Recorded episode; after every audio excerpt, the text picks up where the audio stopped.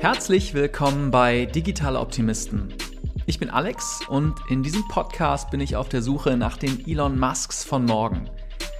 Und vielleicht war ich mit dieser Suche nach Elon Musk noch nie so weit wie heute, denn ich habe einen der spektakulärsten Interviewgäste, die ich je hatte, heute zu Gast. Er denkt nämlich sehr, sehr groß, nämlich bis in den Weltraum. Es ist Daniel Metzler, Gründer von ESA Aerospace, der daran arbeitet, auf eine viel kostengünstigere Art und Weise Satelliten ins Weltall zu schicken, als wir das bisher können. Jetzt fragst du dich vielleicht, warum ist es so wichtig, ständig Satelliten ins Weltall zu schicken? Genau das habe ich mich auch gefragt. Und genau an diesem Punkt hat mir dieses Gespräch mit Daniel die Augen geöffnet hinsichtlich des disruptiven Potenzials der Satellitentechnik.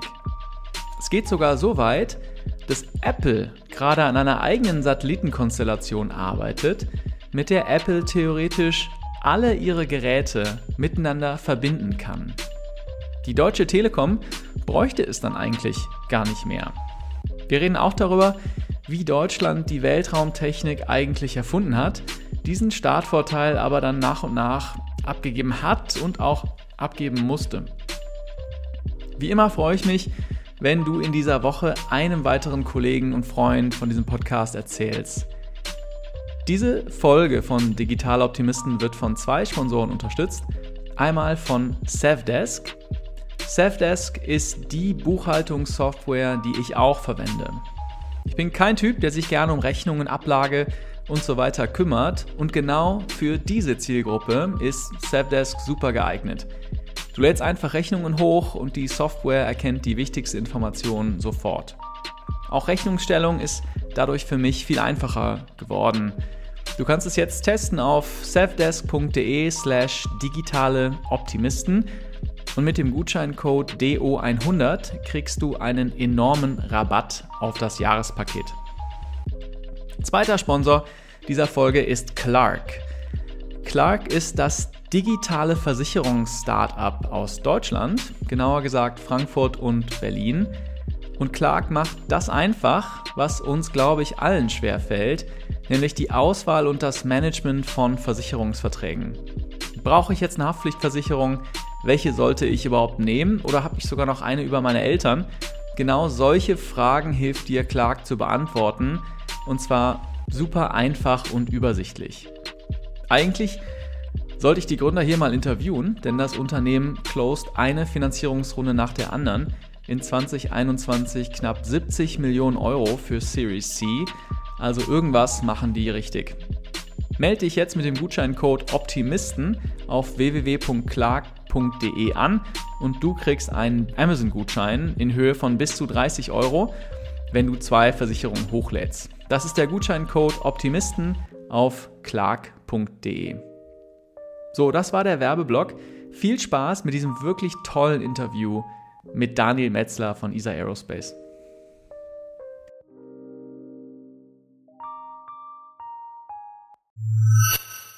Daniel, herzlich willkommen bei Digitale Optimisten. Hi Alex, schön hier zu sein. Ja, ich freue mich wirklich außerordentlich, dass du da bist. Denn Daniel, ich glaube, du hast eines der, ja, ich würde sagen, der heißesten Startups überhaupt das auch anders als viele Podcast oder viele Gründer, mit denen ich hier spreche, auch eine nicht zu verleugnende politische Komponente hat, über die wir auch reden werden. Also, meine erste Frage an dich. Du bist Österreicher. Wen findest du eigentlich besser? Markus Söder, weil du gerade in München sitzt, oder doch Sebastian Kurz? Das ist eine gute Frage. Lustigerweise oder glücklicherweise verstehen sich die beiden ja sehr, sehr gut. Ähm, ich glaube, gerade aktuell machen auch die beiden einen sehr, sehr guten Job, gerade auch über das letzte Jahr hinweg, was sicherlich auch äh, politisch nicht ganz so einfach war. Ähm, insofern, äh, ich bin gebürtiger Österreicher, wohne jetzt seit ja, knapp fünf Jahren in München und äh, versuche aber auch hier ein bisschen die österreichische und die bayerische Mentalität, die ja grundsätzlich sehr, sehr ähnlich ist, auch zusammenzuziehen. Das hört sich gut an. Ja, hast, kennst du eigentlich beide gut? Ähm, ich kenne das Team von Sebastian Kurz, den Sebastian selbst äh, noch nicht. Äh, den Herrn Söder kenne ich äh, persönlich auch, ja. Ah, interessant, ja. Und die Handynummern von beiden hast du äh, vielleicht von Söder? Ja, ähm, mal, mal schauen, wie wir auch hier die, äh, genau diese Connections auch das nächste Jahr noch äh, gut für uns nutzen können. Gute Antwort, ja, sehr gut. Politisch schon versiert, ja. Ähm, zurück zu dir. Du hast, ja, ich habe es gesagt, ein unglaublich spannendes Startup. Hast Ende 2020 ja mit einem Knall beendet. Hoffst, dass du wahrscheinlich das, das Jahr 2021 auch mit einem Knall beendest. Denn du, ja, du schickst Satelliten ins Weltraum, in den Weltraum. Meine Frage zu dir, seit wann bist du vom Weltraum fasziniert? Ist das so, wie ich mir das vorstelle, dass du als kleiner Bub in Österreich in den, von den Sternen begeistert warst und von alten Geschichten von der Mondlandung? Oder wann hat das Ganze für dich begonnen? Also meine Mutter hat letztens gerade ein Foto hervorgezogen, als ich mit fünf Jahren Raketen aus Lego gebaut habe.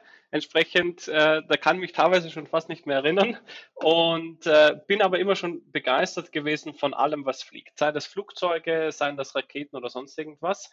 Äh, wirklich auch technologisch äh, in die Raumfahrt eingestiegen äh, bin ich letztlich mit meinem Studium. Ich habe zuerst in Wien äh, Maschinenbau studiert und dann in München Luft- und Raumfahrt und da hat das ganze Thema natürlich äh, sehr, sehr stark zugenommen. Und Raumfahrt ist gerade in Europa leider noch nicht äh, so tief auch äh, in unserer Gesellschaft verankert wie in vielen anderen Teilen der Erde. Und das eigentlich äh, super, super schade ist, denn sehr, sehr viel der Technologie kommt ja eigentlich aus Europa, wurde hier das erste Mal entwickelt, wurde hier erfunden quasi. Und äh, das versuche ich jetzt natürlich einerseits auf der technologischen Schiene weiterzutreiben, auf der anderen Seite aber natürlich auch äh, ein bisschen mehr in die breite Masse zu treiben. Ja, das stimmt. Du hast mir im Vorgespräch gesagt, dass das fand ich, das fand ich unglaublich, dass die er, das, jetzt musst du mir helfen, aber das erste Objekt, was in, von Menschen in den Weltraum geschickt wurde, kam aus Deutschland. Leider mit einem martialischen Hintergrund, aber die Geschichte der Raumfahrt, die beginnt irgendwo auch in Deutschland, oder? So ist es. Also die V2-Rakete war das erste von Menschen gemachte Objekt, was die Grenze von 100 Kilometern überschritten hat, was per Definition äh, der Beginn des Weltraums ist. Und äh, war aber keine Orbitalrakete, das heißt, sie war nicht schnell genug, um im Orbit zu bleiben, sondern ist quasi wieder runtergekommen.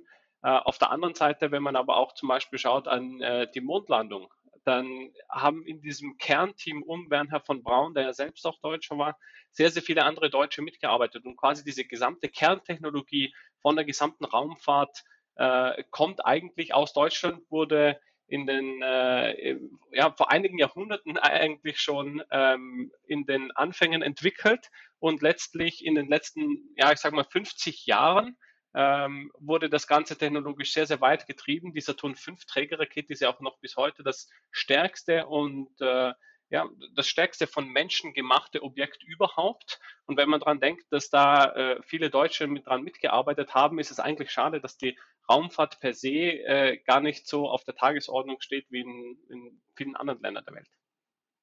Ja, ich hatte hier auch einen gemeinsamen Freund von uns, Lynn Kaiser, schon zu Gast im Podcast. Und der hat mir gesagt, dass sein Onkel ja letztlich der, das Vorbild von Elon Musk sein muss, denn er war der Erste, der eine private äh, Raumfahrt, also äh, Gesellschaft gegründet hat. Ähm, das, das heißt, dass, das geht ja noch weiter nach dem, dem Brain Drain, nach dem Ende des Krieges aus Europa in die USA. Da gab es ja immer noch mutige Pioniere. Aber wo war denn der Bruch? Warum ist das eigentlich nie zurückgekommen nach Europa? Den Ursprung hatte die Raumfahrt grundsätzlich äh, im militärischen Bereich, äh, siehe V2-Rakete, und wurde letztlich über das ganze äh, Moon Race und Space Race der 60er Jahre extrem gepusht. Wenn man dann aber auch zum Beispiel mal die Anzahl der Raketenstarts anschaut, von 1957, wo quasi der allererste Raketenstart war, oder den ersten Testversuche äh, bis hin zu äh, 2020 oder jetzt 2021, ähm, sieht man einen Peak bei äh, 1969 und von da an ging es runter mit der Anzahl der Raketenstarts bis ungefähr 2005. Und das war wirklich eine konstant sinkende Zahl. Die Systeme wurden teurer, man hat immer sehr viel mehr Engineering reingesteckt, man hat sehr viel Over-Engineering betrieben, was wir in Deutschland auch sehr gut können und äh, hat quasi mehr wirklich den, den Regierungsgedanken und Militärgedanken gehabt als einen kommerziellen. Und vor ungefähr 15 Jahren äh, quasi kam dieser kommerzielle Gedanke mehr und mehr auf, dass man solche Systeme auch wirklich kommerziell nutzen kann, auch kostengünstig Trägerraketen bauen und starten kann, dass man kostengünstig Satelliten starten kann. Und äh, so hat seit 2005 wieder einen enormen äh, Schwung nach oben gegeben und äh, wir fliegen Stand heute mehr Trägerraketen als äh, vor 50 Jahren. Und das ist natürlich für die gesamte Erde, für die gesamte Erdbevölkerung, sage ich jetzt mal, ein sehr, sehr gutes Ding. Denn bei der Raumfahrt geht es in erster Linie darum, wirklich das Leben auf der Erde besser zu machen. Es geht nicht nur darum, zum Mond zu fliegen oder zum Mars zu fliegen, sondern wirklich äh, Satelliten, Satellitenkonstellationen in den Erdorbit zu transportieren, die uns Menschen hier auf der Erde etwas Gutes tun. Ja, erklär das doch mal, weil ich werde dir natürlich eine ganze Reihe von, von Rookie-Fragen stellen, weil ich natürlich bei weitem nicht so tief in, drin bin in dem Thema wie du. Aber ähm, helf mir doch mal zu verstehen, war, welche Rolle spielen Satelliten in unserem täglichen Leben? Ich glaube, es gibt kaum ein wichtigeres System tatsächlich, äh, wenn man mal dran schaut, äh, allein was einzelne Systeme wie GPS oder Galileo letztlich äh, Navi globale Navigationssysteme zur Verfügung stellen. Jedes Mal, wenn man aufs Handy schaut und Google Maps verwendet oder Apple Maps verwendet. Ähm, jeder ähm, Geldautomat verwendet letztlich und aha, funktioniert auch nur, wenn wirklich ein GPS-Signal da ist. Das sind alles Systeme, wo wir Stand heute einfach als selbstverständlich annehmen Wobei, wenn man äh, sich das Ganze mal ein bisschen detaillierter anschaut, man letztlich jede Sekunde Daten von mindestens vier Satelliten auf sein Handy bekommt, die einem sagen, wo letztlich die Position des Handys ist. Und äh, auf der anderen Seite schaut natürlich ein Großteil der Bevölkerung Fernsehen, was auch über äh, Fernsehsatelliten kommt. Wir wüssten auch nichts von der globalen Erderwärmung, wenn es nicht Satelliten wären, die uns sagen, hey, die Erde wird jedes Jahr wärmer, der Meeresspiegel steigt. Man kann ja auch nicht im Hafen von Venedig mit einem Lineal stehen und hier ein Millimeter pro fünf Jahre äh, Wasseranstieg im Durchschnitt messen, sondern das sind letztlich Satelliten, die uns sagen, hey, im Durchschnitt auf die gesamte Erde verteilt im letzten Jahr, in den letzten fünf Jahren, in den letzten zehn Jahren ist der Meeresspiegel ein bisschen angestiegen. Und äh, genauso versuchen wir wirklich mit den Satelliten und Satellitensysteme einerseits Erdbeobachtung zu machen, auf der anderen Seite auch Kommunikation für die Erde zu machen. Das heißt, einer der großen Themen jetzt für die nächste Dekade wird sein, Internet direkt über Satelliten zur Verfügung zu stellen.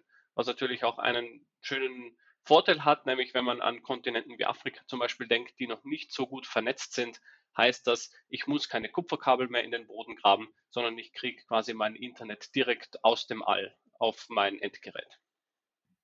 Mhm. Das heißt also, wir brauchen immer neue Satelliten im Weltall, weil auch die Anwendungsfälle immer weiter steigen. Genau. Ist das die Korrelation? Ganz genau. Äh, auf der anderen Seite hat ein Satellit auch nicht eine unendliche Lebensdauer. Das heißt, im Schnitt alle fünf bis sieben Jahre ungefähr von äh, Satelliten im niedrigen Erdorbit, sprich so in der Höhe von ungefähr 500 bis 600 Kilometer Höhe, ähm, muss man quasi ein, auch einen Satelliten, um den Service weiter nutzen zu wollen, alle fünf bis sieben Jahre ungefähr austauschen. Okay. Und die verglühen dann oder bleiben die da oben? Normalerweise, also diejenigen, die auf niedrigen Erdorbit sind, die werden sozusagen deorbited. Das heißt, sie werden abgebremst, dass sie sich langsam in der Atmosphäre letztlich ähm, auflösen, sprich, die verbrennen einfach die Satelliten, die sich auf extrem hohen Orbitebenen befinden, das heißt zum Beispiel geostationäre Satelliten auf 36.000 Kilometer Höhe von der Erdoberfläche. Ähm, das sind letztlich äh, Satelliten, die auf einen Parkorbit gebracht werden, wo sie quasi für die Ewigkeit bleiben, wo aber auch der Orbit an sich selbst keinen kommerziellen oder technischen oder äh, wissenschaftlichen Nutzen hat. Das heißt, da stören sie letztlich auch niemanden. Hm, okay, interessant. Wird es eigentlich langsam voll da oben oder wie ist das, wenn wir seit 50 Jahren oder noch länger Satelliten da hochschicken? Wenn man mal schaut, man hat 2010 70 Satelliten in den Orbit transportiert. 2020 waren es schon 1000 Satelliten. Das heißt, in den letzten, ja, ich sag mal fünf Jahren wirklich hat sich mehr getan als in allen anderen Jahren zuvor. Und wenn man in die Zukunft schaut, wird es so weitergehen auf der einen Seite ist sehr, sehr viel Platz im Weltraum. Also das muss man schon sagen. Auf der anderen Seite äh, muss man natürlich sich auch Gedanken machen, in die Zukunft blicken und, und sagen, wie kann ich denn eine Satellitenkonstellation, die gegebenenfalls aus mehreren tausenden Satelliten besteht, managen? Da werden nämlich nicht mehr Personen am Boden sitzen an einer Ground Station und diese Satelliten manuell steuern oder Ausweichmanöver fliegen, sondern da wird auch eine, ein gewissen Grad an Automatisierung reinkommen, dass man genau solche großen Systeme auch managen kann, ähm, um auch wirklich mit der steigenden Anzahl an Satelliten umgehen zu können. Space Debris ist natürlich ein Thema. Das heißt, äh, das, was man immer vermeiden möchte, ist, dass zwei Satelliten zusammenstoßen, weil nämlich die, ja, ich sag mal, der, der Müll, der dadurch im Orbit entsteht, wiederum eine sehr, sehr viel größere Gefahr für die anderen Satelliten bildet und es letztlich so eine lawinenartige Auslösung von, äh, von äh, defekten Satelliten mit sich ziehen könnte. Das wollen wir natürlich vermeiden. Deswegen ist es super wichtig, auch von vornherein bereits das Thema mit zu berücksichtigen. Ja, total. Okay. Ich find, bin vor allem begeistert von oder überrascht von der Explosion. Also man redet ja immer vom Space Race und dann denke ich immer als, als Laie, es geht irgendwie um die äh, Besiedlung des Mondes oder wer als erster auf den Mars kommt oder äh, die japanische Weltraumagentur schickt eine, äh, eine Mission zum Mond. Aber dass es eigentlich schon einen viel kommerzielleren Kampf gibt, ja, um das Weltraum. Ich glaube, das ist ein, auch ein wichtiger Punkt für uns im Gespräch. Ich glaube, also wenn ich, das eine, was ich immer höre, ist äh, klar Elon Musk und irgendwelche, ähm, also Missionen zum Mars und wann sind wir endlich am Mars, ist die eine Frage. Und häufig lese ich auch in den Nachrichten oder in der Zeitung, dass Facebook, Apple und Google in den Weltraum drängen. Und das zeigt ja, und das da hast du auch schon angedeutet, welches disruptive Potenzial Satelliten auch haben, auch für heute bestehende Unternehmen. Kannst du mir das nochmal erklären? Also, wo liegt dieses disruptive Potenzial, das Satelliten haben? Und warum schicken Facebook, Apple und Google die, die, die Satelliten in den Weltraum? Ja, wie du richtig sagst, Space kann sehr, sehr disruptiv sein und ist es auch tatsächlich. Ähm, ich sage gerne auch, äh, die Raumfahrt oder die kommerzielle Raumfahrt steht heute an einem Punkt wie das Internet der 90er Jahre. Das heißt, die Möglichkeiten sind da. Es hängt nur noch an uns Menschen, uns wirklich äh, super spannende Anwendungsfälle zu überlegen. Und das sind alles Themen, die jetzt gerade von kommerziellen Unternehmen gemacht werden. Auf der einen Seite wird das natürlich ermöglicht dadurch, dass die Satellitentechnologie verfügbar ist. Auf der anderen Seite, weil die Startkosten von den Satelliten, letztlich um den Satelliten in den Erdorbit zu transportieren, deutlich gesunken sind. Das heißt, als kleines Beispiel, ähm, man hat vor einigen Jahren noch hunderte Millionen Euro für einen Raketenstart bezahlt. Heute äh, bezahlt man noch vielleicht für eine große Trägerrakete mehrere zig Millionen Euro. Genau dasselbe wollen wir auch mit ESA Aerospace machen. Die Kosten für den kleinen Satelliten von äh, zigtausenden Euros auf einen deutlich geringeren Betrag ähm, zu reduzieren. Das Ganze auch pro Kilogramm. Das heißt, Stand heute bezahlt man ungefähr zwischen 30 und 60.000 Euro pro Kilogramm Satellit, was man in Orbit transportieren möchte. Äh, wir wollen das mal um einen ordentlichen Faktor kürzen und dadurch natürlich das Ganze anstoßen. Warum schauen große Unternehmen in den Weltraum? Das Schöne ist, der Satellit auf einem niedrigen Erdorbit fliegt mit ungefähr 28.000 kmh, dass er im Orbit bleibt. Das heißt, er ist alle 90 Minuten einmal komplett um die Erde herum geflogen und äh, kann sozusagen seinen Service global anbieten. Sprich, wenn ich auch eine Satellitenkonstellation habe, das heißt mehrere zig oder hundert oder teilweise sogar tausende Satelliten von dem gleichen Typ, die in unterschiedlichen Erdorbits fliegen, sprich versetzt zueinander, kann ich die gesamte Erde in Realtime abdecken. Und dann kann ich auch solche Systeme wie zum Beispiel ähm, High-Speed-Internet direkt über Satelliten anbieten, weil ich immer zu jeder Zeit einen Satelliten über mir habe, der in einem relativ niedrigen Erdorbit fliegt, das heißt zum Beispiel auf 500 Kilometer Höhe und das Ganze auch mit sehr, sehr niedriger Latenz. Das heißt, da kommt man auch in die Größenordnung 20, 30 Millisekunden, sprich kann man auch von einem Glasfaserkabel letztlich nicht unterscheiden.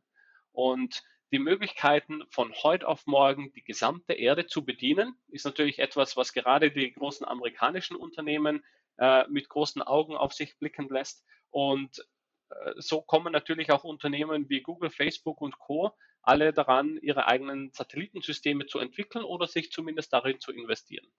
Google beispielsweise ist einer der Investoren von SpaceX. Äh, Facebook hat ihre eigene Satellitenkonstellation mal geplant. Apple arbeitet letztlich auch an ihren eigenen Satellitensystemen. Weil stell dir mal vor, du könntest jedes einzelne Apple-Gerät auf der Erde miteinander verbinden, ohne die Abhängigkeit von den Telco-Providers zu haben. Das heißt, Apple bräuchte dann kein Vodafone und keine Deutsche Telekom mehr, sondern könnte über ihr eigenes System weltweit jedes iPhone, jeden Mac miteinander verknüpfen. Und das ist natürlich auch eine enorme Macht, äh, die diese Unternehmen letztlich anstreben, was auch genau der Grund ist, warum wir hier unbedingt auch auf der europäischen Seite ähm, neue Systeme entwickeln müssen und auch in die Zukunft schauen müssen und hier auch ein bisschen mutiger werden müssen. Denn äh, tendenziell sehen wir hier nicht die Europäer nach vorne schreiten, sondern die Asiaten und die Amerikaner. Das heißt, Deutsche Telekom, Vodafone könnten theoretisch, ja, wenn sowas, wenn Apple so eine Konstellation äh, ins All schickt, könnten vor enormen Problemen stehen. Ja, oder das ist ja ein, ein unglaublicher Disruption, die da bevorstehen könnte. Wie, wie haben die das auf dem Schirm, die Telekom, Vodafone? Wie nimmst du das wahr? Ich denke, sie sind sich des ganzen Themas grundsätzlich bewusst, glauben aber noch nicht so ganz, äh, dass das auch Wirklichkeit wird.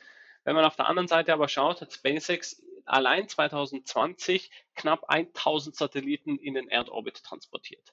Das heißt, das sind Unternehmen, die jetzt von, Ameri von Amerika kommen und solche Internetsatelliten in den Erdorbit transportieren. Und jetzt kommt auf einmal ein amerikanisches Raketenunternehmen, das auf einmal in Deutschland Internet anbietet. Direkt über die Satelliten. Das heißt, wir brauchen keine Ground Infrastructure und sonst irgendwas. Äh, lediglich eine kleine Antenne, die man am Hausdach montieren kann und das war's. Auf der anderen Seite hat sich zum Beispiel auch ein, äh, ein indischer Telco-Anbieter Bharti bei OneWeb investiert mit 50 Prozent. Das heißt, jetzt kommt zum Beispiel auch ein indischer Telco auf einmal nach Europa und bietet hier Internet-Services an. Das heißt, hier muss man sich auch einfach bewusst werden, man kämpft nicht mehr nur innerhalb von Deutschland, sondern man kämpft letztlich gegen Unternehmen, die von der anderen Seite der Erde auf einmal in den deutschen Markt eintreten. Und ich glaube, das ist tatsächlich ein Thema, was gerade in Deutschland noch nicht ganz bewusst wird. Ja, Wahnsinn. Also das, das ist wirklich eine, eine Perspektive, die, die ich so noch nicht hatte. Und ich sag mal, jetzt habe hab ich auch verstanden, was für eine enorme Chance im Weltraum liegt und in der, in, in dem, auch in, was für einen Bedarf es gibt an Satelliten. Kannst du noch mal in deinen Worten sagen, vielleicht auch, wie man es einem zwölfjährigen Kind erklären würde, was deine Firma, was ESA Aerospace eigentlich macht? Letztlich ist es ganz einfach. Wir sind eigentlich ein Taxiunternehmen. Das heißt, unser Kunde ist der Satellitenhersteller, und der möchte gerne seinen Kunden, also den, den Satelliten, in den Erdorbit transportieren, was letztlich äh, zwei Dinge benötigt. Das eine ist eine gewisse Höhe und das andere ist eine gewisse Geschwindigkeit des Satelliten, das er auch letztlich im Erdorbit transportiert. Wir nehmen den Satelliten des Kunden, packen ihn auf unsere Rakete und bringen ihn so schnell wie es nur geht in diesen Orbit. Das heißt, wir bringen den auf einem niedrigen Erdorbit auf knapp 28.000 kmh. Das Ganze übrigens in, innerhalb 10 Minuten und auf ungefähr 500 bis 600 Kilometer Höhe, wo wir letztlich den Satelliten, sprich unseren Kunden, aussetzen. Und auch da äh, drehen wir letztlich im Orbit wieder unsere Rakete um, bremsen sie langsam ab, äh, so dass die Oberstufe letztlich verglüht, so dass wir als ESA Aerospace auch keinen Weltraummüll produzieren. Das heißt, wir hinterlassen letztlich gar nichts im Orbit, außer den Satelliten unserer Kunden. Wie macht man sowas, Daniel? Das hört sich ja wahnsinnig kompliziert an. 10 Minuten, 28.000 äh, km/h. Da muss ja eine unglaubliche Ingenieursleistung drinstecken. Also, wie, wie beginnt man mit so einem Projekt? Weil irgendwann hast du ja gesagt, okay, wir gründen jetzt eine Firma und das ist jetzt unser Geschäftsmodell.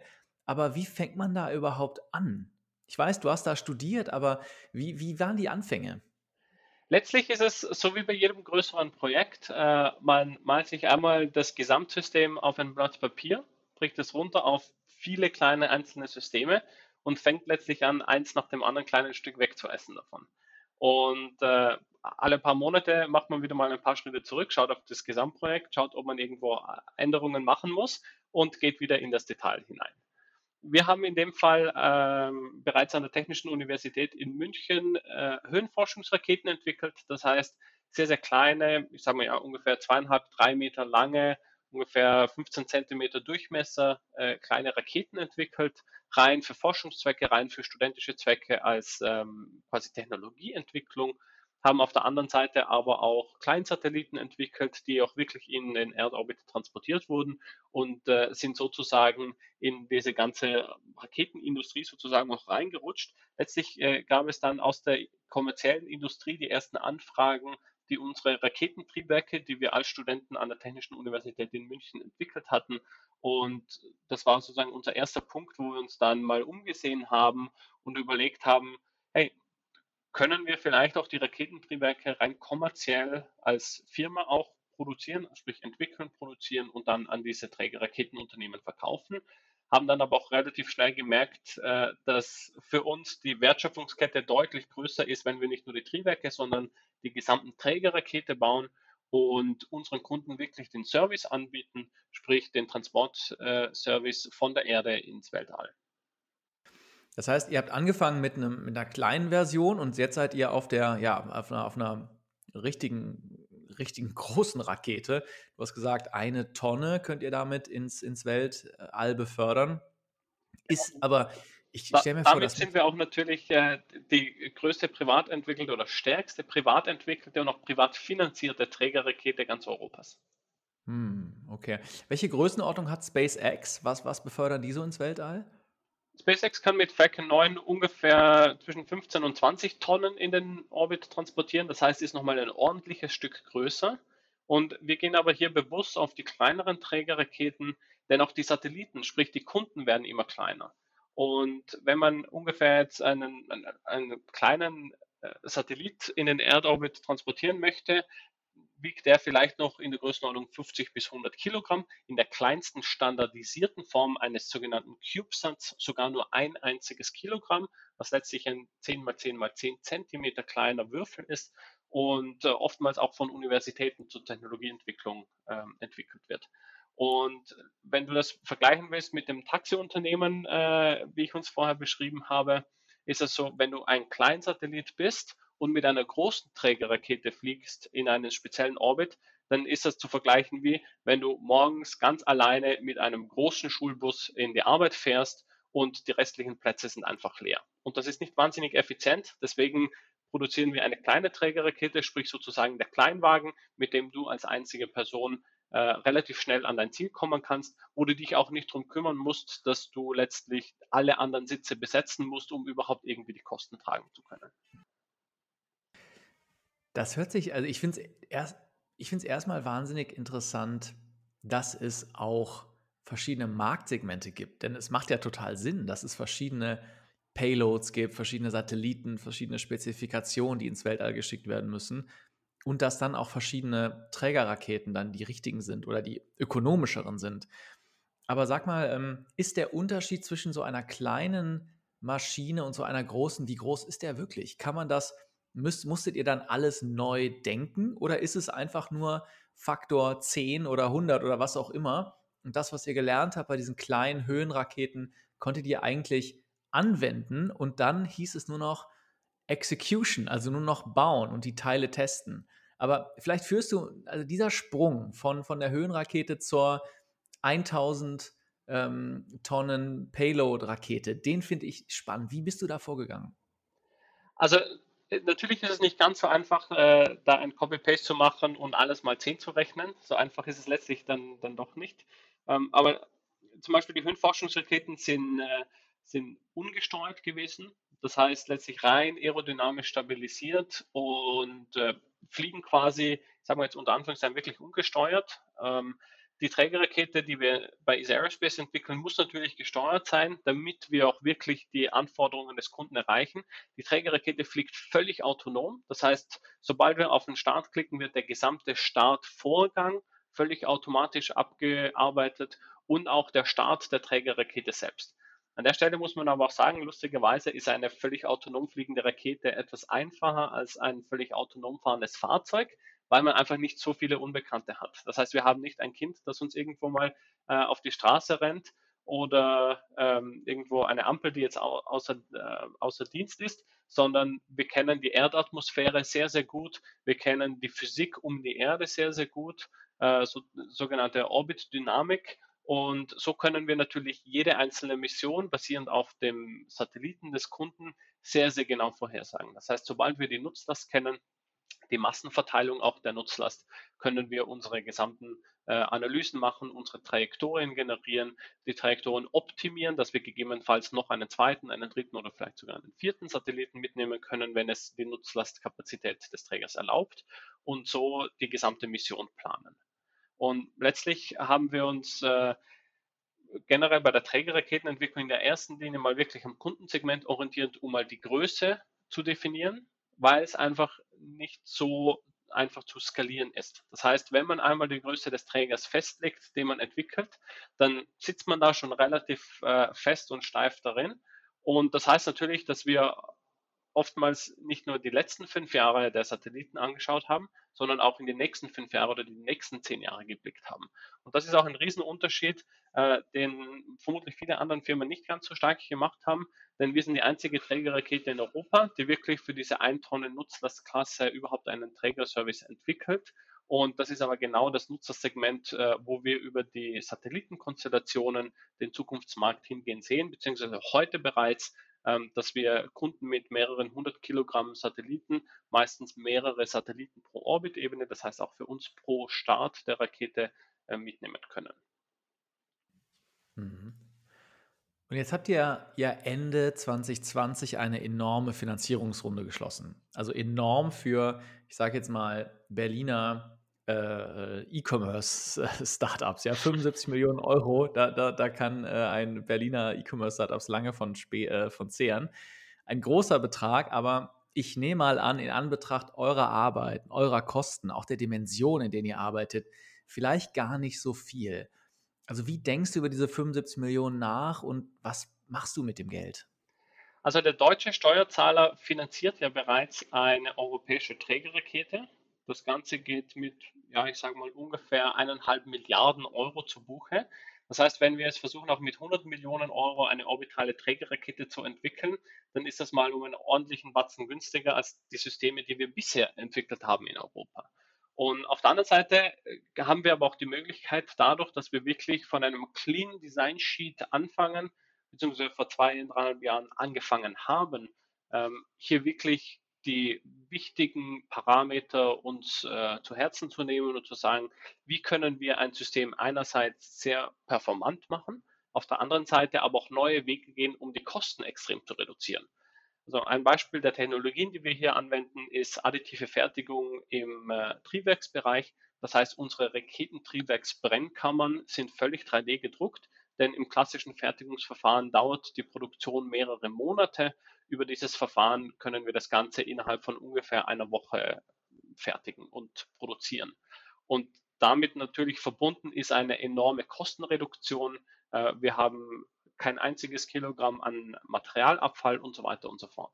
Das heißt, das sind alles Technologien, wo wir von einem Clean Design Sheet sehr, sehr gut profitieren konnten und entsprechend auch das nachher umsetzen können. Andererseits, wie auch schon anfangs erwähnt, haben wir in gerade in Europa oft mal den Gedanken dazu zu overengineeren, sprich die ersten 90 Prozent der Performance werden über die 10 Prozent, die ersten 10 Prozent der Kosten äh, gemacht sozusagen. Für die letzten 10 Prozent der Performance braucht man aber letztlich 90 Prozent der Kosten. Und nachdem wir jetzt auch über ein kommerzielles Raumfahrtzeitalter sprechen und nicht nur ein rein technologisches, heißt das auch, dass wir kommerziell denken müssen. Sprich, als Easy Aerospace müssen wir natürlich auch selbst, ähm, ja, ich sage mal, selbstständig sein, auch finanziell und das Ganze und uns nicht wie die etablierte Raumfahrtindustrie rein auf den äh, deutschen Steuerzahler äh, verlassen können, was natürlich heißt, dass wir das Ganze so kostengünstig wie möglich machen möchten. Auch für unsere Kunden natürlich, ähm, die natürlich auch nicht äh, hunderte Millionen Euro für einen Trägerraketenstart ausgeben. Und so haben wir von vornherein auch die Kosten als einer der absolut wichtigsten Parameter bei uns in der ganzen Trägerentwicklung äh, uns zu Herzen genommen und da auch äh, teilweise sehr, sehr viele neue Ansätze gewählt, wie zum Beispiel komplett 3D gedruckte Raketentriebwerke, äh, die es so in der etablierten Raumfahrtindustrie nicht gibt. Den Punkt finde ich ganz besonders spannend. Du hast eben gesagt, wir Deutschen oder wir Europäer, ich glaube, Österreicher sind da ganz genauso, aber wir Deutsche sicherlich schon, äh, neigen dazu, zu overengineeren. Und ich glaube, es gibt viele Beispiele dafür, wo dieser 80-20-Ansatz, dieses, äh, äh, diese Fehlerkultur, dieses äh, mit einem Minimum Viable Product zu starten und dann zu gucken, was draus wird, in den letzten Jahren ja enorme Erfolge hatte in gewissen Bereichen. Jetzt sind wir aber hier, wir reden ja jetzt über ein so hochkomplexes, teures Projekt, wo ja jeder Fehler wahrscheinlich auch enorme Konsequenzen hätte, weil ihr seid keine bemannte Raumfahrt, deshalb nie ähm, äh, jetzt keine tragischen, aber da ist dann viel Geld auf der Abschussrampe und äh, dann drückst du irgendwann zum ersten Mal auf den Knopf und das Ding fliegt dann hoffentlich äh, in, ins Weltall. Aber wie gehst du damit um? Wie, wie vermischst du die die, ja, dieses, dieses Overengineering, was es ja vielleicht irgendwo auch braucht, mit einer, mit einer Fehlerkultur oder mit einer auch ähm, 80-20-Denkweise, um die, damit die Kosten nicht aus dem Ruder laufen. Wie ist das möglich? Eine Fehlerkultur ist extrem wichtig zu haben. Ähm, du sagst, wir müssen schauen, dass die Kosten nicht aus dem Ruder laufen. Entsprechend dürfen wir auch nicht viele Fehler machen. Auf der anderen Seite bin ich stark der Meinung, es ist sehr viel günstiger, schnell, früh Fehler zu machen und Systeme kennenzulernen und dann in einer zweiten Iteration das Ganze richtig zu bekommen. Wenn du letztlich vergleichst, ähm, müsstest du vielleicht nochmal ein ganzes Jahr lang an Entwicklungszeit reinstecken, was viel teurer ist, als einfach mal vielleicht einen Prototypen zu entwickeln, der vielleicht nicht funktioniert, man dabei aber so viel lernt, dass man die Version 2 nachher letztlich äh, besser und richtiger hinbekommt. Und das ist auch etwas, äh, wo wir in Deutschland, äh, was ich auch mit unter Overengineering verstehe, sehr, sehr gerne machen. Das heißt, es wird sehr, sehr viel ins Detail gegangen. Es wird ähm, immer auch Wert darauf gelegt, dass wir ein System entwickeln, das niemals äh, failen kann. Das heißt, was niemals irgendwie falsch geht. Und das haben wir aber auch selbst erlebt, wenn äh, bei eigenen Systemen, die wir sogar an der TU München schon damals entwickelt haben, als Studenten noch, äh, man sehr, sehr viel Zeit reinsteckt und im allerletzten Schritt sozusagen bemerkt, oh, das Produkt ist in der Theorie eigentlich ganz schön, aber in der Praxis funktioniert es nicht, weil ich kann es gar nicht fertigen. Und den ganzen Aufwand hätte man sich mal sparen können, wenn man einfach von vornherein auch mal den gesamten Zyklus durchgedacht hätte, es mal wirklich in die Fertigung gegeben hätte und dann bemerkt hätte, schon sehr, sehr früh, hey, ich kann das gar nicht fertigen, ich muss mein Bauteildesign ändern. Und so hätte man sich quasi die, die ganze schöne Theorie in der Zwischenzeit auch sparen können. Und Zeit ist letztlich extrem kritisch und sicherlich auch einer der Themen, wo wir deutlich aggressiver vorgehen als die etablierte Raumfahrtindustrie. Das heißt, äh, wir schauen auch, dass wir innerhalb von letztlich ja, vier Jahren seit Unternehmensbeginn äh, insgesamt die gesamte Trägerentwicklung abschließen was in der etablierten Industrie auch äh, überhaupt kein, äh, keine Möglichkeit wäre, einfach weil man das die letzten 50 Jahre so gemacht hat und deswegen äh, man auch das die nächsten 50 Jahre, 50 Jahre genauso machen muss. Mhm. Die meisten Gründer, die ich hier interviewe, die unterteilen ihre Arbeit im Grunde genommen in zwei, in zwei Seiten. Das eine ist, Building It. Also irgendwie müssen wir es äh, zusammenschrauben, äh, in deinem Fall tatsächlich zusammenschrauben, in anderen Fällen vielleicht online bringen. Und der andere Teil ist Selling It. Jetzt glaube ich, dass wir bei dem Building It Teil, da werde ich wahrscheinlich viele Fragezeichen haben. Da kannst du mir wahrscheinlich wahnsinnig viel erzählen, wie ihr das macht. Und ähm, aber ich interessiere mich auch für den Selling It Teil. Das heißt, ähm, ja, also du hast ja gesagt, letztlich braucht man Unternehmen, es können Universitäten sein, es können Unternehmen sein, vielleicht auch Regierungen, äh, vielleicht auch Geheimdienste, was auch immer, die eine, einen Satelliten oben im Weltraum brauchen. Wie viel Fokus legt ihr jetzt schon auf diese Selling-It-Seite? Sehr, sehr viel, um ehrlich zu sein. Ähm, ich habe auch anfangs angefangen, die zwei Punkte Building It und Selling It als getrennt zu betrachten, betrachte sie aber mittlerweile als ein einziges, weil der Input der Kunden so, so wertvoll ist. Stell dir vor, äh, du möchtest eine Trägerrakete mit 200 Kilogramm Nutzlast entwickeln, du sprichst mit ganz vielen Kunden, du hast vielleicht die Trägerrakete schon fertig entwickelt. Und dann sagt der Kunde dir, er möchte gerne 250 Kilogramm Nutzlast haben oder vielleicht 500 oder 1000 Kilogramm Nutzlast. Dann ist quasi dein Produkt äh, einfach äh, nicht richtig im sogenannten Product Market Fit und damit eigentlich wertlos. Und deswegen ist der Selling It Part schon ganz, ganz früh sehr, sehr wichtig. Du hast auch vorher erwähnt, es ist super wichtig, ein Minimum Viable Product zu haben. Ich würde das noch einen Schritt weiter gehen und sagen, du brauchst eine Minimum Viable Company. Das heißt, wo du nicht nur ein gutes Produkt haben kannst, was vielleicht den Job macht, sondern wo du auch den gesamten Sales Cycle mitnehmen kannst, weil letztlich bringt es dir nichts, wenn du ein tolles Produkt hast und kein Kunde es kaufen möchte. Und insofern sprechen wir natürlich mit Kunden quer durch die Erde, äh, von äh, natürlich Regierungen bis hin zu kommerziellen äh, Anbietern und Satellitenherstellern, Universitäten, Forschungseinrichtungen. Und das Ganze geht wirklich von Südamerika über Asien nach Nordamerika und natürlich auch Europa.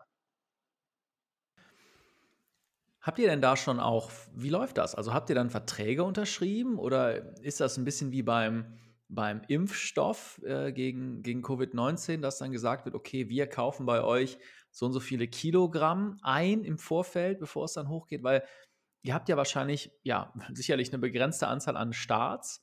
Äh, wie, wie, wie läuft das? Also versteigerst du das dann? Wie, wie, wie kommt so ein Kontakt zustande und wie kauft man bei euch ein Kilogramm oder 100 Kilogramm, ähm, ja, eine Taxifahrt ins Weltall? letztlich äh, kontaktieren uns die Kunden, beziehungsweise manchmal auch wir, äh, die Kunden direkt und sprechen über spezifische Missionen. Und danach ist es eigentlich relativ simpel, sage ich mal. Sprich, äh, der Kunde sagt uns, wie viel Nutzlast in welchen Orbit und zu welcher Zeit transportiert werden soll. Und so bauen wir uns nach und nach unser Launch Manifest auf.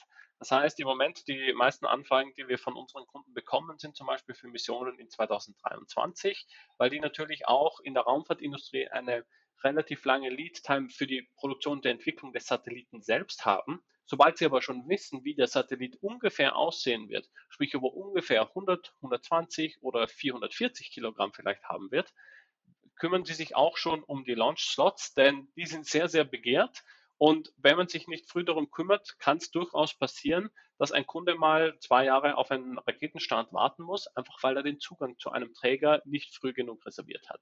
Und deswegen sind natürlich auch äh, die, unsere Kunden sehr, sehr nah daran, früh den Kontakt mit uns zu suchen, um wirklich ihre Raketenstarts schon über die nächsten drei, vier, fünf, sechs Jahre teilweise sogar schon zu planen und sich ihre Raketenstarts zu sichern.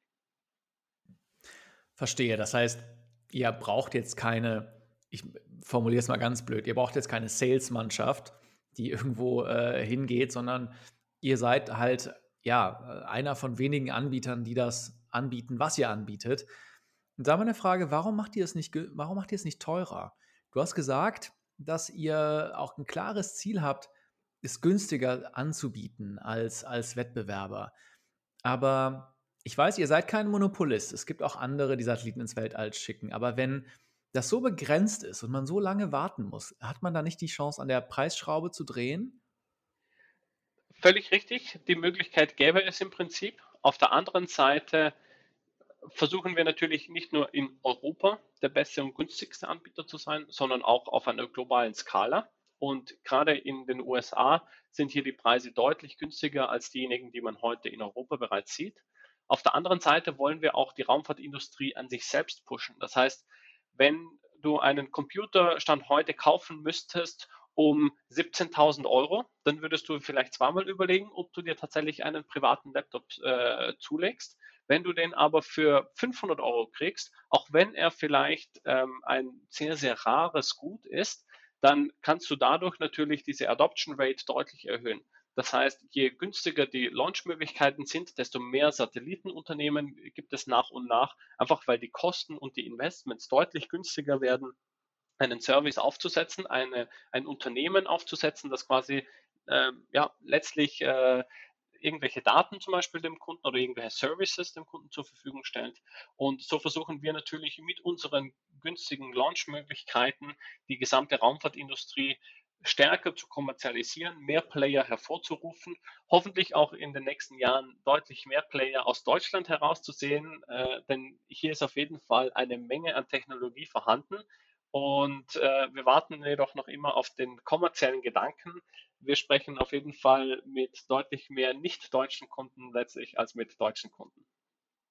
Interessant. Da machen wir, ist vielleicht wieder der, der Link zu, was wir eingangs gesprochen haben, dass vielleicht, vielleicht, äh, ich lege dir jetzt Worte in den Mund, dass der, das disruptive Potenzial vielleicht sogar schon woanders eher erkannt wurde. Äh, jetzt lass mich mal eine Sache verstehen. SpaceX hat ja mit Falcon 9 eine wiederverwendbare Rakete, ja, die wieder, die, die wieder, die wieder landet.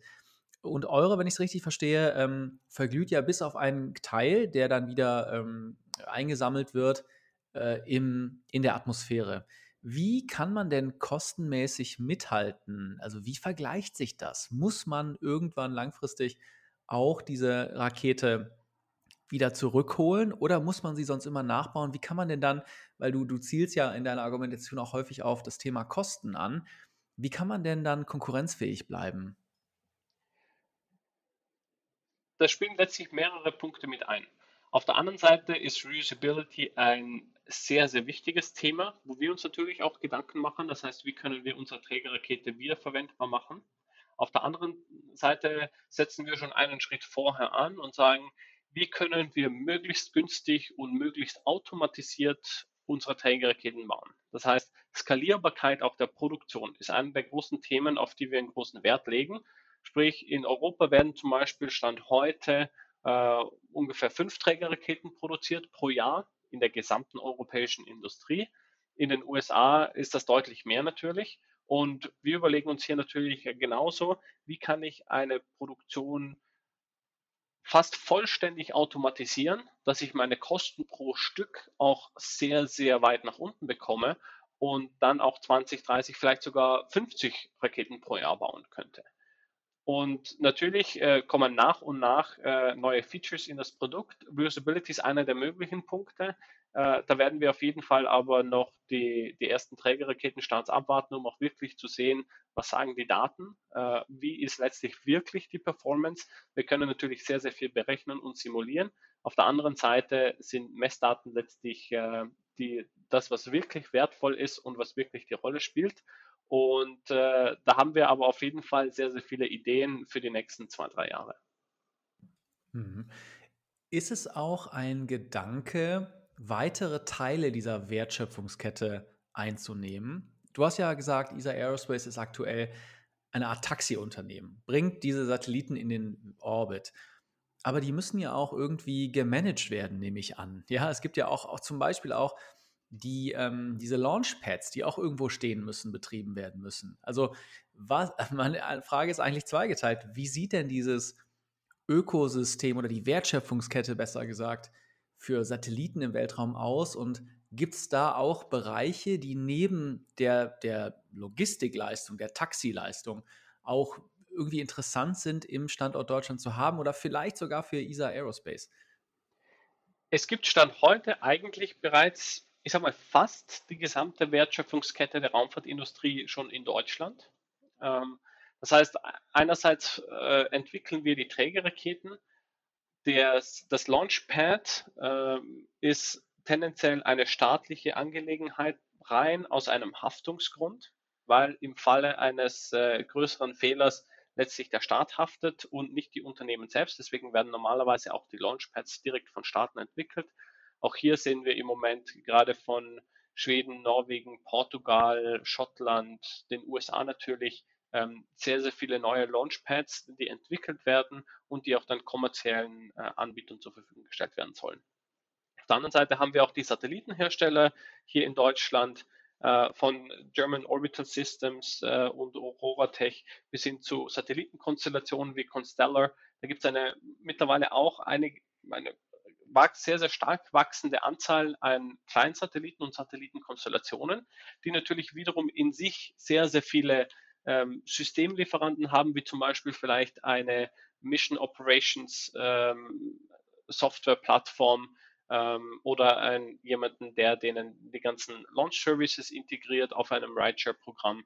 Äh, sprich, dass wir zum Beispiel uns letztlich um einen Kunden kümmern und dieser Kunde wiederum sich um zehn Satelliten auf unserem Träger kümmert. Und so ist natürlich das ganze Ökosystem enorm wichtig und weswegen es auch super, super äh, wichtig ist, auch für die deutsche Industrie, dass man in alle diese Bereiche reingeht und äh, auch auf staatlicher Seite ähm, mehr den Kunden spielt, als wirklich rein diese Systeme komplett zu finanzieren. Das heißt, Stand heute wird zum Beispiel die Ariane 5 oder auch Ariane 6 Trägerrakete rein staatlich finanziert. Und zusätzlich muss noch jeder Trägerraketenstart finanziert werden. Da gehen wir schon äh, in sozusagen Vorleistung, sprich wir entwickeln und finanzieren die Trägerrakete komplett auf eigene Kosten, bieten aber letztlich dieselben Launch Services für Kleinsatelliten der deutschen Bundesregierung an. Das heißt, äh, da können auch Milliarden gespart werden. Es muss aber auf jeden Fall auch die Bereitschaft da sein, auf neue Systeme zu setzen. Und da hoffen wir natürlich, dass in den nächsten Jahren sich ein großer Wandel vollzieht. Denn schon die NASA hat es die letzten ja, knapp zehn Jahre sehr, sehr erfolgreich gemacht. Bei der SpaceX Falcon 9 Trägerrakete hat die NASA selbst geschätzt, haben sie über 20 Milliarden Dollar gespart im ganzen Programm im Vergleich dazu, wenn sie selbst entwickelt hätten. Und so eine Kultur wollen wir hier auch in Europa etablieren, dass Europa auch in der Raumfahrtindustrie sehr, sehr viel selbstständiger wird und sehr, sehr viel äh, kommerzieller und auch kostengünstiger werden kann. Ja, Wahnsinn. Es ist vor allem Wahnsinn, was für eine Dynamik in diesem Bereich entstanden ist in kurzer Zeit, auch mit SpaceX, ja. Und also, aber da ist ja noch viel, viel mehr. SpaceX ist ja so ein bisschen das Poster-Child, ja, was jeder kennt. Braucht man eigentlich in so einem Bereich wie, wie der Raumfahrt. Ich meine, Elon Musk, der schickt auch einen Tesla in, ins Weltall und macht dann einen Livestream, ja. Ähm, muss man da auch Showman sein wie Elon Musk oder äh, kann man das einfach nicht kopieren und letztlich äh, hängt es dann von jedem Einzelnen ab? Aber also wie sehr elektrisiert dieser Mann auch die Branche und, und wie, inwiefern ist auch diese Showmanship, ja, dieses Sinn für Marketing auch irgendwie ähm, nötig, um so solche riesigen Vorhaben zu finanzieren? Du kennst letztlich die SpaceX Falcon 9 Trägerraketen. Ähm, ich weiß nicht, ob du die europäischen Trägerraketen bei dem Namen überhaupt kennst. Das heißt, zu einem gewissen Grade funktioniert das auf jeden Fall und ist auch sehr, sehr wichtig. Denn der, in den 60er Jahren bereits der Apollo-Effekt hat eine enorme Auswirkung auf die gesamte amerikanische Industrie gehabt, ähm, auf die gesamte Gesellschaft, dass man aus Amerika heraus Menschen zum Mond transportiert hat und wieder zurückgebracht hat. Äh, das elektrifiziert die gesamte Gesellschaft und äh, fördert quasi auch dieses Zusammengehörigkeitsgefühl, motiviert wirklich die gesamte Gesellschaft. Und das ist etwas, wo wir schon ja, ich sage mal, sehr, sehr defensiv auf der europäischen Seite sind, äh, wo wir oftmals auch noch einfach zu kleinkariert denken. Und da ist es enorm wichtig, äh, dass wir in den nächsten Jahren einen mutigen Schritt nach vorne machen, auch aus Deutschland heraus, denn die gesamte Technologie ist da und es wäre super schade, wenn wir jetzt in den nächsten zwei, drei Jahren auch diese nächste Technologieplattform, die mitunter vermutlich einer der wichtigsten zwei, drei Plattformen überhaupt der nächsten zehn Jahre sein wird, äh, an USA und China verlieren zum Beispiel. Hm, okay, das heißt, dass wir von dir keine Publicity Stunts erwarten können in den nächsten Jahren, ja, wenn die erste Rakete ins Weltall veröffentlichst du keinen oder verkaufst du keinen Flammenwerfer auf, auf eurer Website ESA Aerospace. Äh, sag niemals nie. Klar. Lass uns äh, gerne noch ein bisschen über, ähm, über dich sprechen und deine Rolle, weil ich sag mal, du bist ja, ja aus dem Studium gekommen, äh, auf, die, auf diese, auf, ja, auf deine Mission gegangen, ja, und hast ESA Aerospace gegründet mit deinen Mitgründern. Und ich bin mir sicher, das war ja eine unglaubliche Reise für dich ganz persönlich. Alleine, wenn du ganz am Anfang gesagt hast, ich baue ein Unternehmen, für das ich äh, jetzt 75, mindestens 75 Millionen Euro brauche, vielleicht noch mehr, um äh, Satelliten in den Weltraum zu schicken. Da hast du doch bestimmt auch viele Leute getroffen, die entweder die applaudiert haben, die gesagt haben, wow, das ist ja fantastisch, und viele Bedenkenträger, die gesagt haben, boah, keine Ahnung, ob das in Deutschland jemals klappen wird. Was haben diese beiden Gruppen zu dir gesagt und haben die dich auch beeinflusst in deinem Denken, dieses, die, auf, diesen, äh, auf diesen Weg zu gehen, auf deine eigene Mission? Es hat tatsächlich äh, beide Gruppen natürlich gegeben. Ich glaube, die wird es auch, egal in welcher Branche, egal mit welchen Projekten und Unternehmen, immer geben. Ähm, es ist sicherlich eine große Herausforderung und wir wussten anfangs nicht zu Zeiten der Firmengründung, Anfang 2018, ob wir das Ganze in Deutschland oder nicht vielleicht doch besser in den USA machen, rein aus einem einzigen Gedanken heraus. Wir wussten nicht, wie groß die Chancen sind, tatsächlich 100 Millionen Euro zu raisen von privaten Geldgebern, um so ein komplettes System aus dem Boden zu stampfen. Und in den, in den, USA vor allem sind die Geldgeber enorm risikofreudig. In China kann sehr, sehr viel über den Staat finanziert werden. Ähm, mir wurde auch angeboten äh, von chinesischen Investoren äh, letztlich unlimited money ähm, in die Raketentechnologie zu investieren.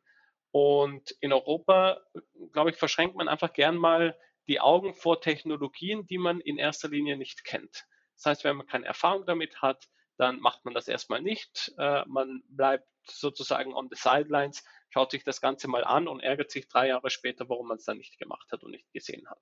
Und diese Risikobereitschaft ist einer der wichtigsten Themen, äh, die wir auch in Europa sehr, sehr stark äh, fördern müssen. Und auf der anderen Seite haben wir natürlich auch äh, die, die Gruppen gehabt, äh, die auch zu mir gesagt haben, das wird niemals funktionieren, einfach weil Europa nicht weit genug ist. Was ich aber wiederum letztlich als, äh, als Treibstoff sehe dafür, ist als Europäer auch ähm, in Europa zu schaffen, das heißt solche Projekte auch umzusetzen, äh, europäische private Trägerraketen in den Erdorbit zu transportieren und auch hier die gesamte europäische Gemeinschaft nach vorne zu treiben. Und äh, klar kann man sich denken, the other side is always greener und an anderen Stellen der Erde funktioniert hier und da sicherlich etwas einfacher. Ähm, wir haben aber uns letztlich auch dazu entschieden, dann ist Aerospace, wie der Name dann letztlich auch resultiert ist, aus äh, München herauszumachen, im Herzen Europas, einfach weil wir einerseits ähm, München beziehungsweise ganz generell Deutschland und Europa ähm, sehr, sehr wertschätzen und auf der anderen Seite wirklich auch mal hier einen Leuchtturm setzen wollten, um zu sagen, Leute, es geht auch in Deutschland, wir müssen uns nur trauen, solche Projekte zu machen. Und da hoffen wir jetzt natürlich, dass die nächsten Jahre noch sehr, sehr viel mehr Mut gerade aus der Politik kommt, gerade auch in Technologien, die vielleicht die Politiker selbst ähm, nicht immer verstehen, äh, wo aber auch äh, hier einfach eine Education stattfinden muss, um diese Technologien in die breite Masse zu bringen.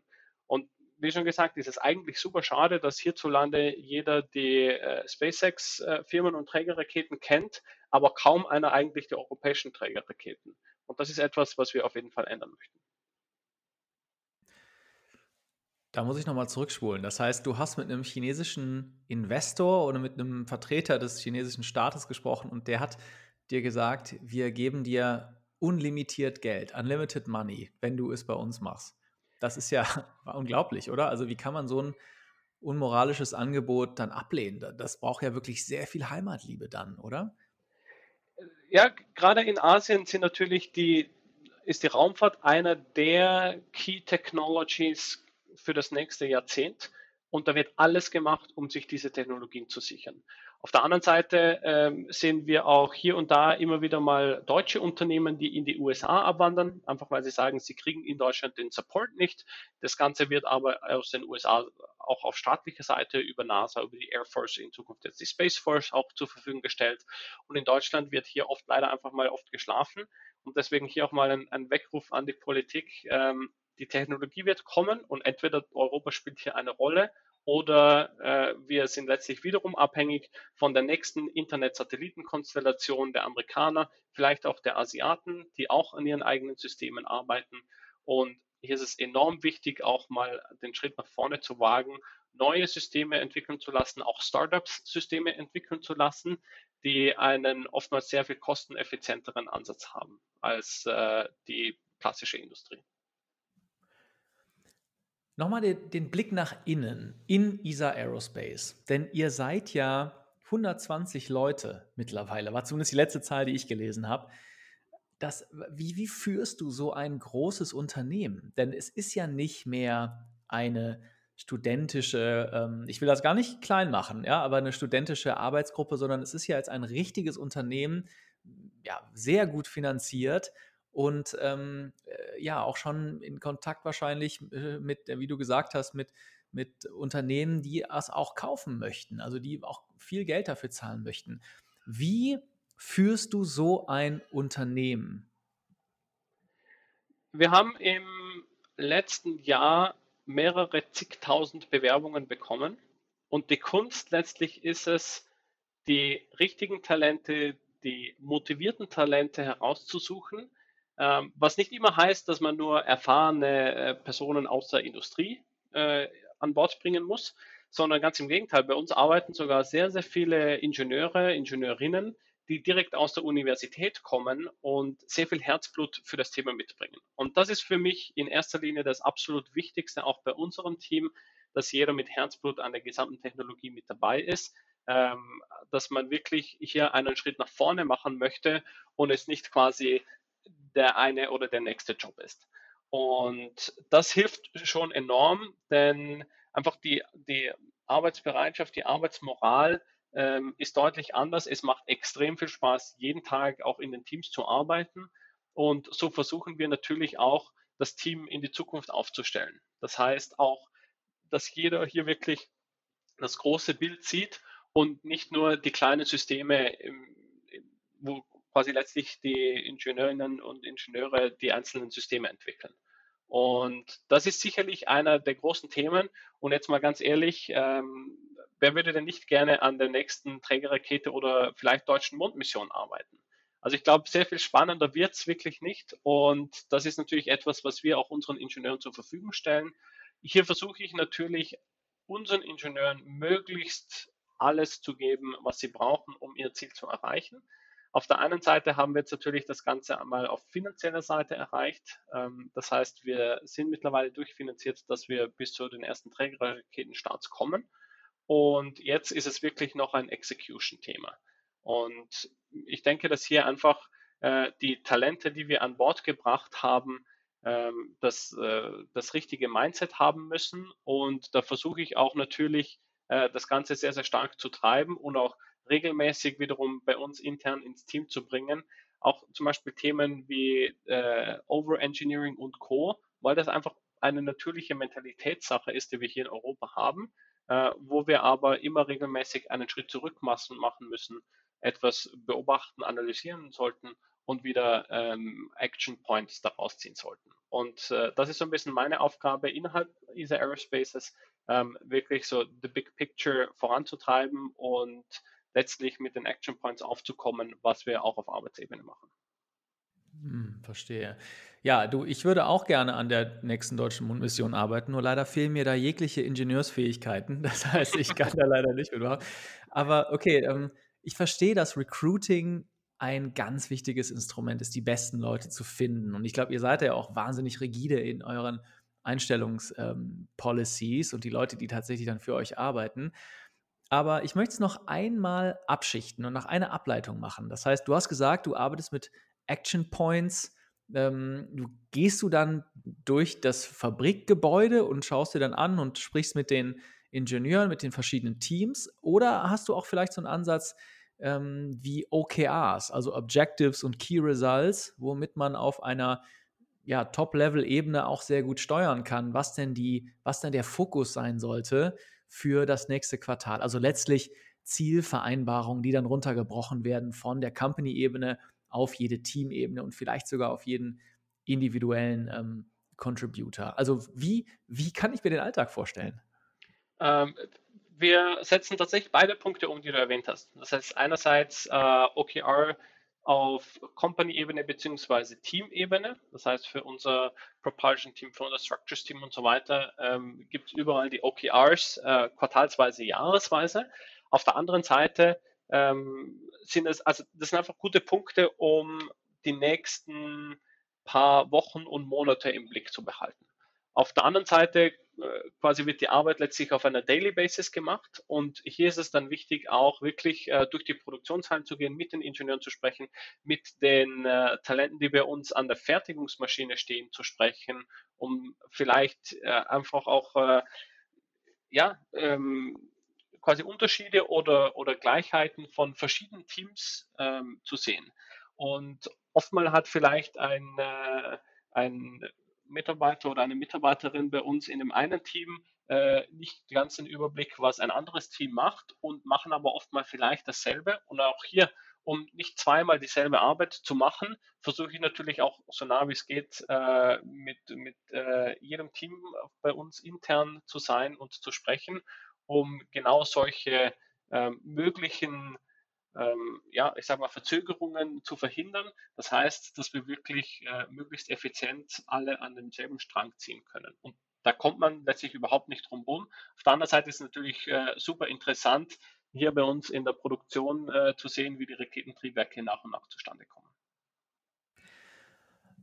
Und was ist die Aufgabe in deinem Berufsalltag, die dir überhaupt keinen Spaß macht oder die für dich die schwierigste ist im Alltag? Das ist eine gute Frage. Ähm, ich glaube, es gibt nichts, was mir gar keinen Spaß macht. Ähm, das ist das Schöne auch an, an ESA Aerospace, wenn man wirklich hier an der Zukunft äh, der europäischen Raumfahrt arbeitet, sprich wirklich der vermutlich ja einer der wichtigsten Tech-Plattformen der nächsten zehn Jahre. Ähm, es gibt einfach nur spannende Themen. Auf der anderen Seite äh, kommen natürlich nach und nach äh, äh, einzelne Kleinigkeiten dazu, wie das Büro wird wieder zu klein, weil das Team zu groß wird, ähm, oder man muss sich jetzt mal vielleicht um einen Bauantrag kümmern äh, von irgendwelchen Prüfständen. Das sind natürlich die, die kleinen Themen, die nach und nach mitkommen, die unabdingbar sind, äh, die vielleicht nicht immer ganz so wahnsinnig viel Spaß machen, aber letztlich äh, führen sie alle zum Ziel. Das heißt, äh, man macht sie dann äh, am Ende des Tages doch dann irgendwo gerne. Verstehe. Aber so ein konkretes Beispiel von was, was gar nicht machst, keine Ahnung, zum Beispiel äh, Gehaltsgespräche führen, Feedback geben oder äh, weiß ich nicht, dich mit der Politik, mit den Behörden auseinandersetzen. Was ist die Sache, die du am wenigsten gern machst? Es ist tatsächlich gegen die Bürokratie anzukämpfen. Ähm, oftmal äh, verschränkt man auch einfach nur die Hände vor dem Kopf und denkt sich, wie kann sowas eigentlich zustande kommen? Ähm, wie kann man eigentlich äh, so blind teilweise äh, in die Zukunft blicken oder gar nicht in die Zukunft blicken entsprechend.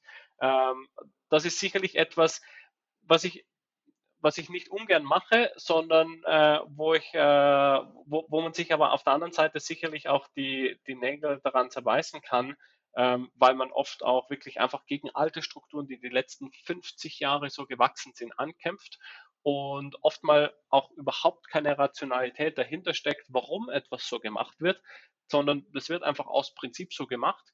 Und hier dagegen anzukämpfen, kann manchmal schon sehr, sehr anstrengend sein.